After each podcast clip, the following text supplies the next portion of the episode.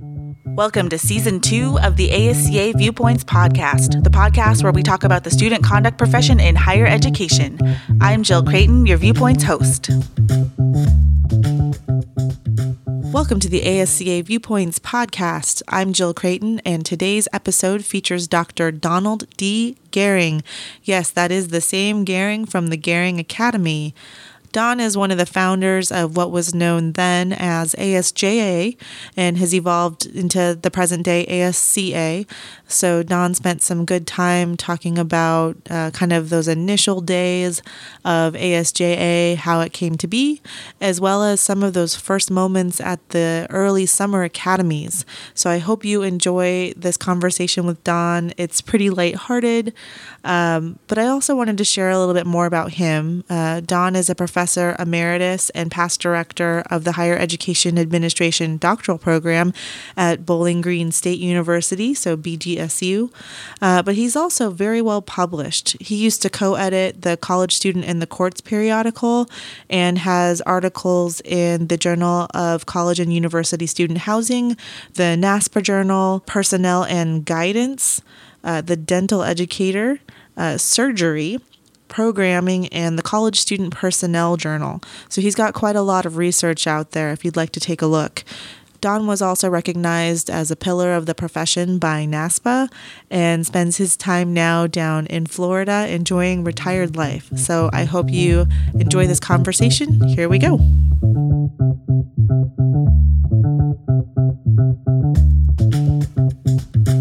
Anybody else on the line? Nope, just you and me. Just us two. Just okay, us good. Two.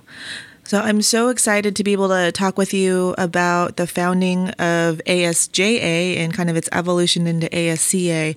So I was really hoping you could share with us kind of the story of how you all ended up gathering after Stetson and how it evolved from there. All right. Well, first of all, let me let me tell you that somewhere along the line, I wrote a history of the first few years of ASJA, and it may be in the archive somewhere. And then at one of the conferences, they had a videographer interview me and video tape it all. So you may want to look for that also. I will okay? definitely go looking uh, down the rabbit hole for that.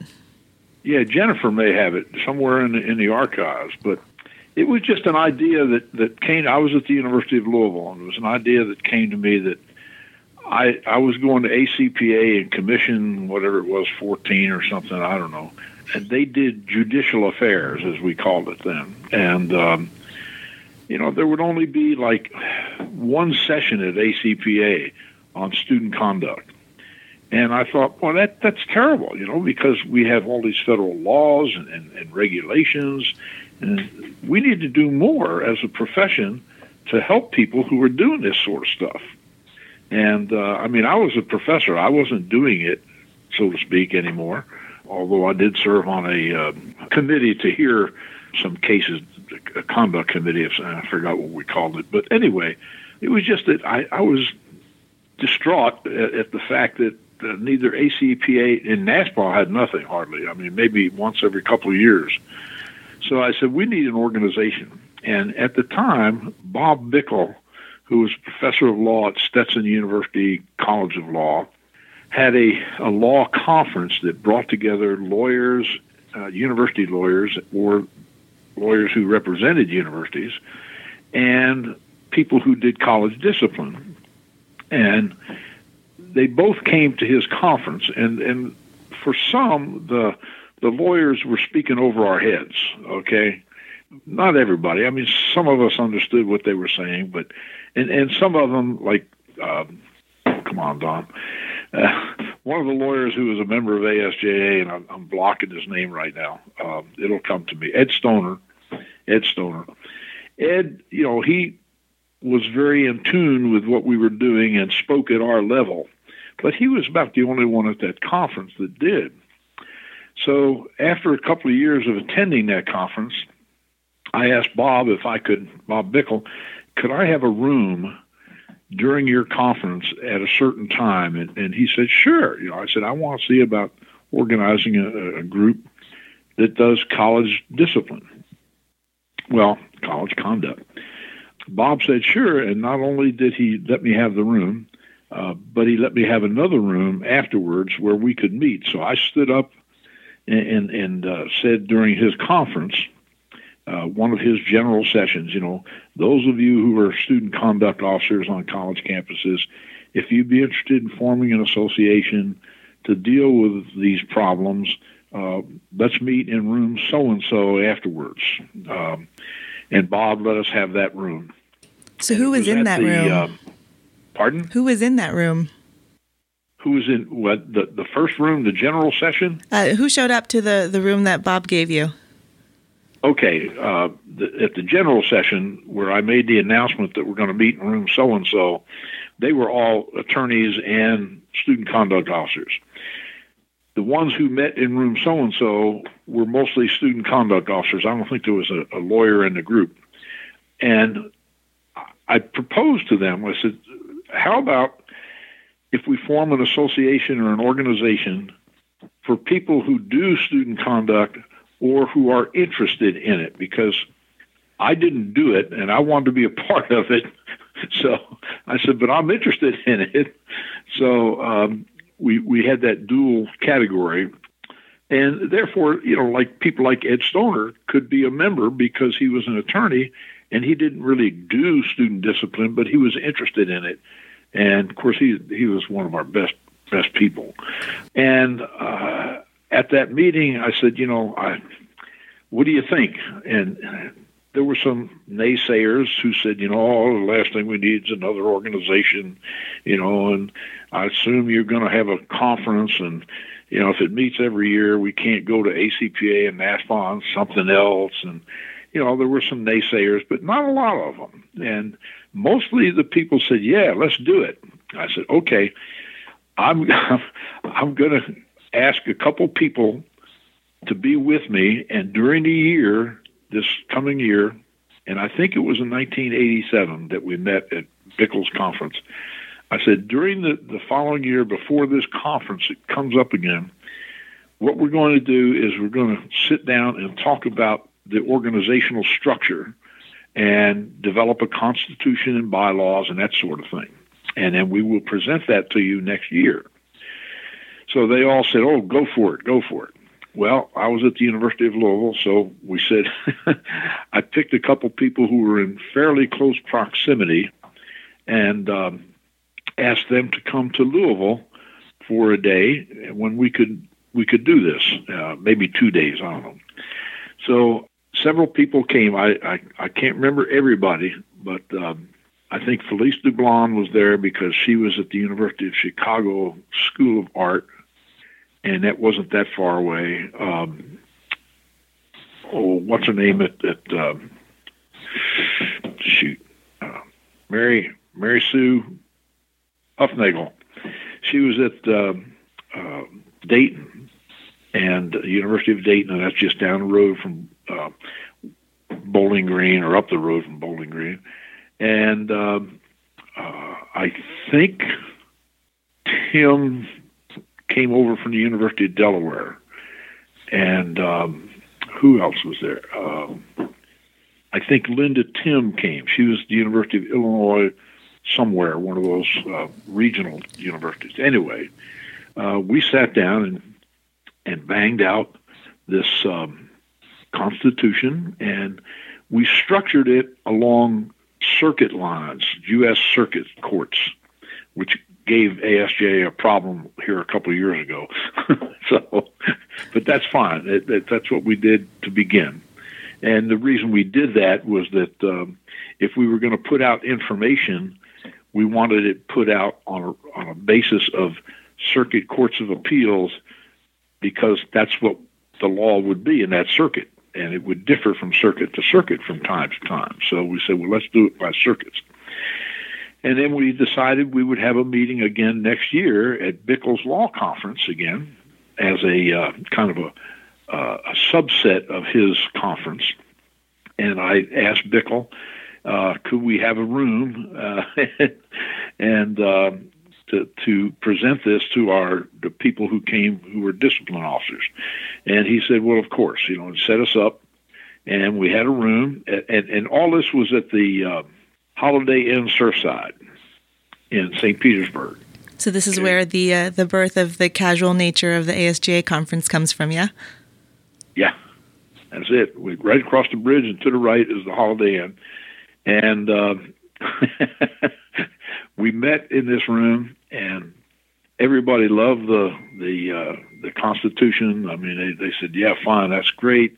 Uh, they they were so happy, I think, to have something that recognized their work, and they said, "Let's make the dues." affordable for everybody, including graduate students. So it'll be twenty dollars a year. so we said okay, and we appointed wasn't Bill Kibler, Brent Patterson, I think it was. We appointed Brent Patterson to go out and get a, a receipt book down the street at a uh, drugstore. so he went out and got that, and somebody had a cigar box. so after the meeting, he set up a table outside in the hallway with a cigar box and a receipt book, and people were throwing twenty dollar bills and twenty dollar checks at him for membership, and he was trying to write receipts as fast as the money was coming in. That's pretty so, fantastic. Pardon? That's pretty fantastic. Yeah. Oh, it was it was it was so much fun. And then after the meeting, my wife was with me, and we went out. We said, "Now we're going to go out to the pool and have a."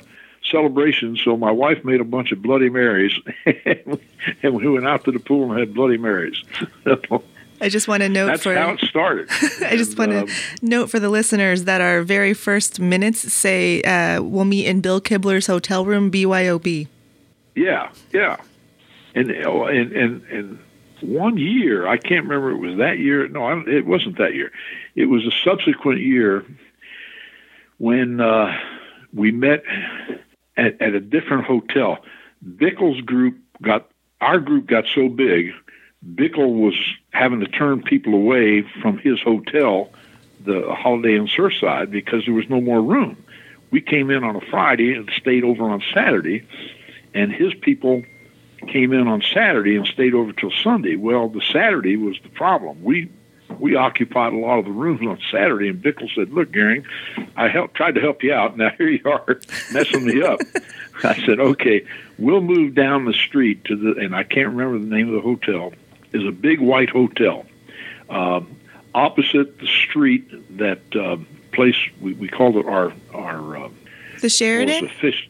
A what? Is it the Sheraton across the street from Columbia's? No, no, no, no, no. Columbia's a different. Um, different era. Uh, this was if you came out of the the uh, Holiday Inn Surfside, you turned left and went up that street. Uh, and we had a uh, we had a seafood restaurant there where we we all used to congregate. Um, oh boy, it's probably in the minutes somewhere because we we ended up calling it the uh, official ASJA restaurant, and we would have. Um, uh, fried fish sandwiches and shrimp and you know it was that and it was just a joint. Uh, it wasn't a fancy restaurant. And we all went there and gathered there and had good food and good fellowship. Anyway this big white hotel caddy corner from where that restaurant was was where we had the conference. And um, one night my wife and i went out and we had had a cocktail party in our room and we wanted to go eat dinner at this nice restaurant somebody recommended to us. So I said, "Look, you guys," and Kibler was one of them. I said, "Y'all just shut the door and lock it when you leave. You know, turn the little handle and, and, and leave." And we had a balcony, and it was a lovely room. And we came back that night, and we got in our room and uh, got undressed, got ready to go to bed, and they had short sheeted us. Oh no! My friends, yeah. well, no, as a matter of fact, at first, we couldn't get in the room because they had locked it from the inside. and we had to call security, and security came up and they went in the room next door, climbed over two balconies, oh and got in our room and then unlocked the door. And then we went to bed and got short sheeted. All my good friends. Sounds like ASJA had a bit of a seedy underbelly start. It's kind of fun. Oh, it was. It was. And you know, the thing about it was everybody we all did the same kind of thing, and um, you know, it, it's it's not an easy job to put people out of school and to discipline people and put them on probation, all that kind of good stuff. They uh, they really bonded together because of what they did and, and the fact that uh, they all did the same kinds of things, and it was no fun doing it. Uh, and you were trying to teach students, and you know, it, it, somebody had to do it. And and from the beginning, from the very first meeting, we said this was going to be an organization not just to do student discipline, not just to know the law, but also to know student development. And it was the education of student development within the context of the law. And if I recall, student development was one of the pieces of core philosophy that you took through the first two years of the presidency for ASJA. That that what? No, I'm sorry. Oh, I was deep in there. Sure. Uh, no, I'm just saying that I, as far as I recall, and I have learned from our association's history, student development was really kind of the core of your philosophy as you took the yes. organization through its first two years of your presidency. Exactly, exactly. I was the only president that, that for two years. I, at the end of the first year, I said, "And I will be the president again," because we needed to have some stability over at least a two-year period, not just one year. And that stability, I think, helped to cement the organization and what it was doing. So, as you think about kind of maybe the first 10 years of ASJA, what are some of the best memories that you have? Oh my goodness. The one of the best memories of, that I have is that each year it got bigger, and I, I also uh, a very good memory is the first summer institute, um, and and that's that's a whole other story there if you want to hear it. Definitely. Well, I was at Bowling Green at the time, and and I said, okay, you know, uh, at the board meeting, we said, you know, we need to have a, a summer training institute to help people get up to speed and so forth. We said, okay, great. You know, well, um, Denise Dickerson Gifford, I think it was Denise. She was on the board at the time. She was at Louisville and she was doing campus discipline. And uh, she's now the vice president for student affairs at uh, Widener College in Pennsylvania. And she said, "Well, I think we ought to have it someplace that's really beautiful and nice, you know." And so we said, "Yeah, well, okay, you know, what do you what do you suggest?" Somebody, I don't know if it's Denise or somebody suggested the University of Colorado. Said, oh, that's gorgeous, you know.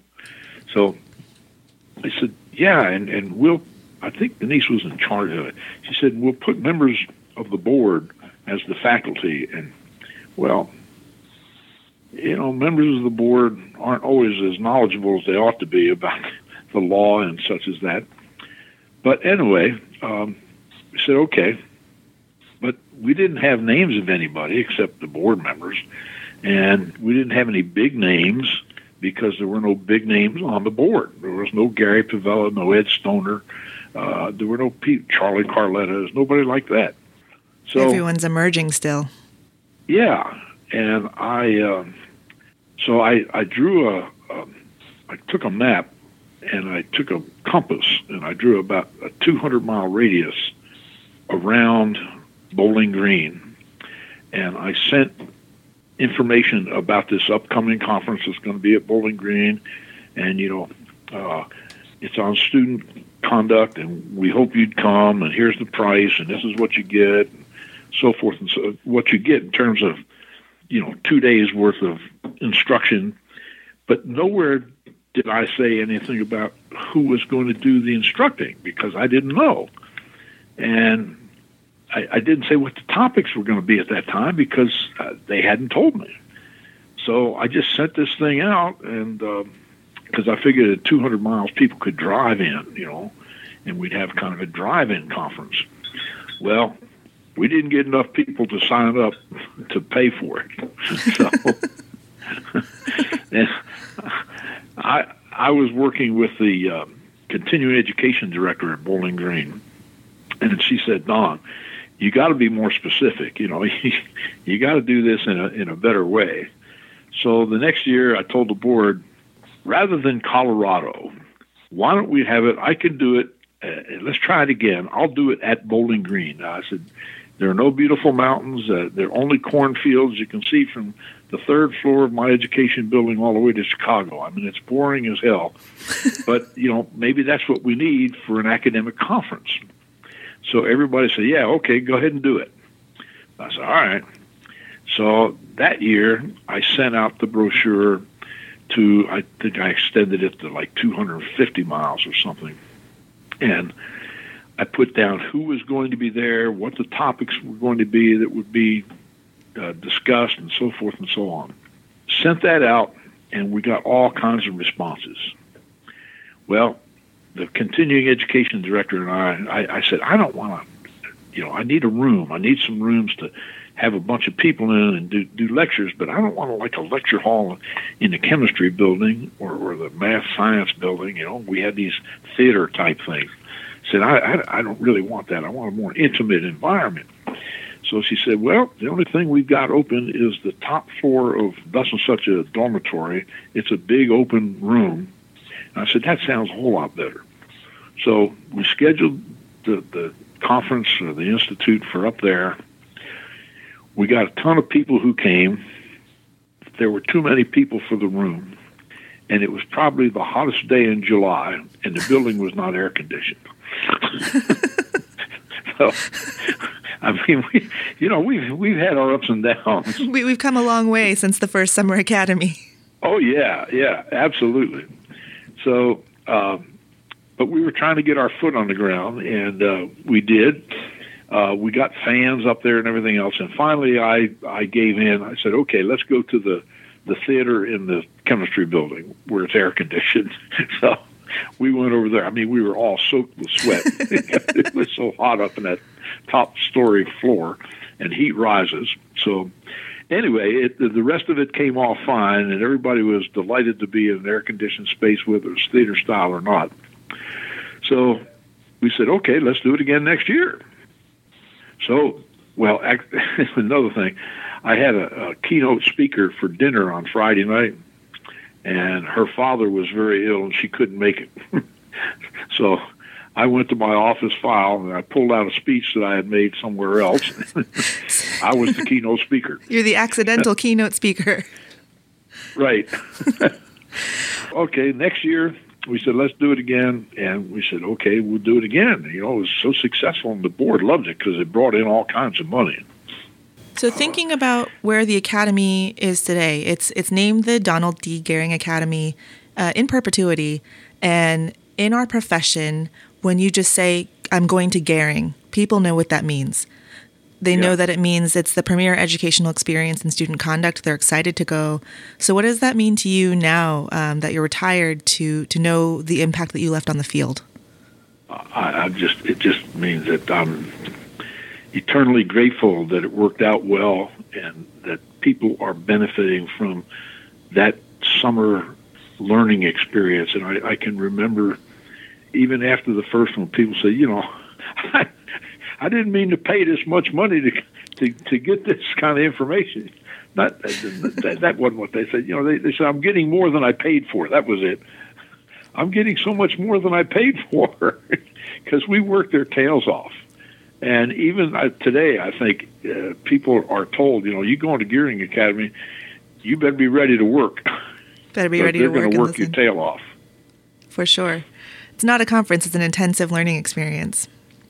Right. It, it's a uh, it's a school. It's it's an academy. In fact, it used to be the Institute, Summer Institute, and I think it was um, uh, at Maryland. Um, John Zacker, who was president, he said, you know, this is more than an institute, and uh, let's change the name to the academy. And I, you know, he he first asked me, Don, it's named for you. What do you think? And I said, I think that's a great idea. You know, go ahead.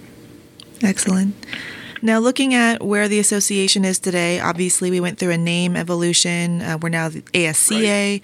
We also went through a restructure, kind of moving away from circuits, especially as we've added right. international components. Exactly. What do you think of where we are now? Oh, I think it's great. I, I think we're in a good position, and and I, you know, you won't believe this, but uh, in the beginning, I told my friend Parker Young, I said, Parker, I'm thinking about trying to get a bunch of people together and create this organization for student conduct, people who do student conduct. I said, and I think it, it could be the kind of thing that advances, evolves, whatever you want to say, until we one day we're going to be like NASPA and ACPA. We'll have our own office in D.C. And now we have an office in D.C. Yes, we do.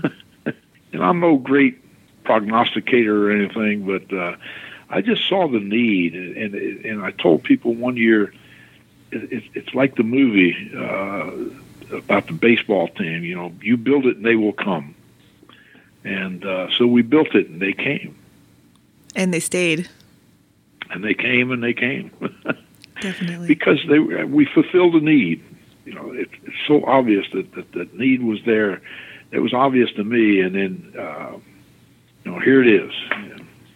What do you hope for the association as it grows and moves forward? Well, what I've hoped for from the very beginning, um, I hope that someday and and and I think we're getting there. We're we're almost there. we have got a foot in the door now, but when the federal government starts to think about laws and regulations dealing with student conduct, that they contact our leadership and have them talk to them about whether it'll work, whether it won't work, why it'll work, why it won't work, so forth, and and and ask our advice which they've ne- they never did before. Now they're starting to, in, in a very small way, but we've never been recognized before like we are now. And having that presence in Washington, I think, uh, will contribute to our being called upon to uh, give our advice of the people who are doing what they're talking about. I think we hope for that a too. A bunch of bureaucrats sitting back making regulations. Yeah, I agree. I, I think that, uh, you know, starting with past President Chris Loschiavo, he was really the driving force of getting us into D.C., and it was carried forward by President Matt Gregory and President Laura Bennett. Uh, and as we've seen a change in the U.S. presidency, we are hoping that we can continue to have a relationship with the Department of Education and Office of Civil yes. Rights. So absolutely, from the beginning, that's that's what I always wanted. That, that they would call on us and ask us because we were the experts. We we like to think that we are, and I think that we do a good job of that. But you know, we're all still learning as professionals, and that's one of my favorite parts about ASCA is that everyone comes to the table all the time, willing to learn from each other. Yes, yes. You know, I had a professor in graduate school. My my outside area was management, and um, he was a very revered professor of management. And he said one day in class something, and this has been umpteen years ago, okay? And I've never forgotten. He said, We all exist in a state of relative ignorance. You know things that I don't know, and I know things that you don't know. And the best way to learn is from each other. That is really sage advice. Um, do you have any other tidbits of wisdom for the current members or the listeners? no, no, that that's my favorite right there. I appreciate that so much. Uh, is there anything else that you'd want current members to know or up and coming conduct officers? No, I can't think anything right off the top of my head. I think I've told you some of the the, the cultural stories, the historical things that uh, are make up part of our culture, and I think that's what we have that that is going for us is is that culture of bondedness and. Uh, people who bond with each other and and can understand that you know you're you're going through the same thing I am. And and when new people come to the conference I think it's so neat that we have senior officers or people who have been in the field for a while who kind of take them under their wings. They're, they're not even in a formal way but in we do it formally also sometimes but informally. I've just seen it happen and it's it's so good. Here, I want to help you learn, and uh, this is what we do and who we are and how we operate. I think it's great. We are so glad to have you kind of active and around in our association still. Very few organizations get the opportunity to spend time with their founders. And so it's just a really great opportunity for us. So I really appreciate you being willing to talk to the current folks. Well, thank you. I uh, I, I enjoy it. I you know when I was I was in the Navy after I got out of college, and uh, my captain wanted me to stay in the Navy. He said, "I'll get you an executive officer's job, which is right under the commanding officer of a ship." And I said, "No, thank you, sir. I, I really appreciate it. Uh, I, I I know that's a great opportunity for me, but I want to go back to school and be a teacher." and he said, "Well, you're not interested in making a lot of money." I said, "No, that's right. My father's been telling me that for years." So, I guess I, you know, I just always wanted to be a teacher, and um, I wear one.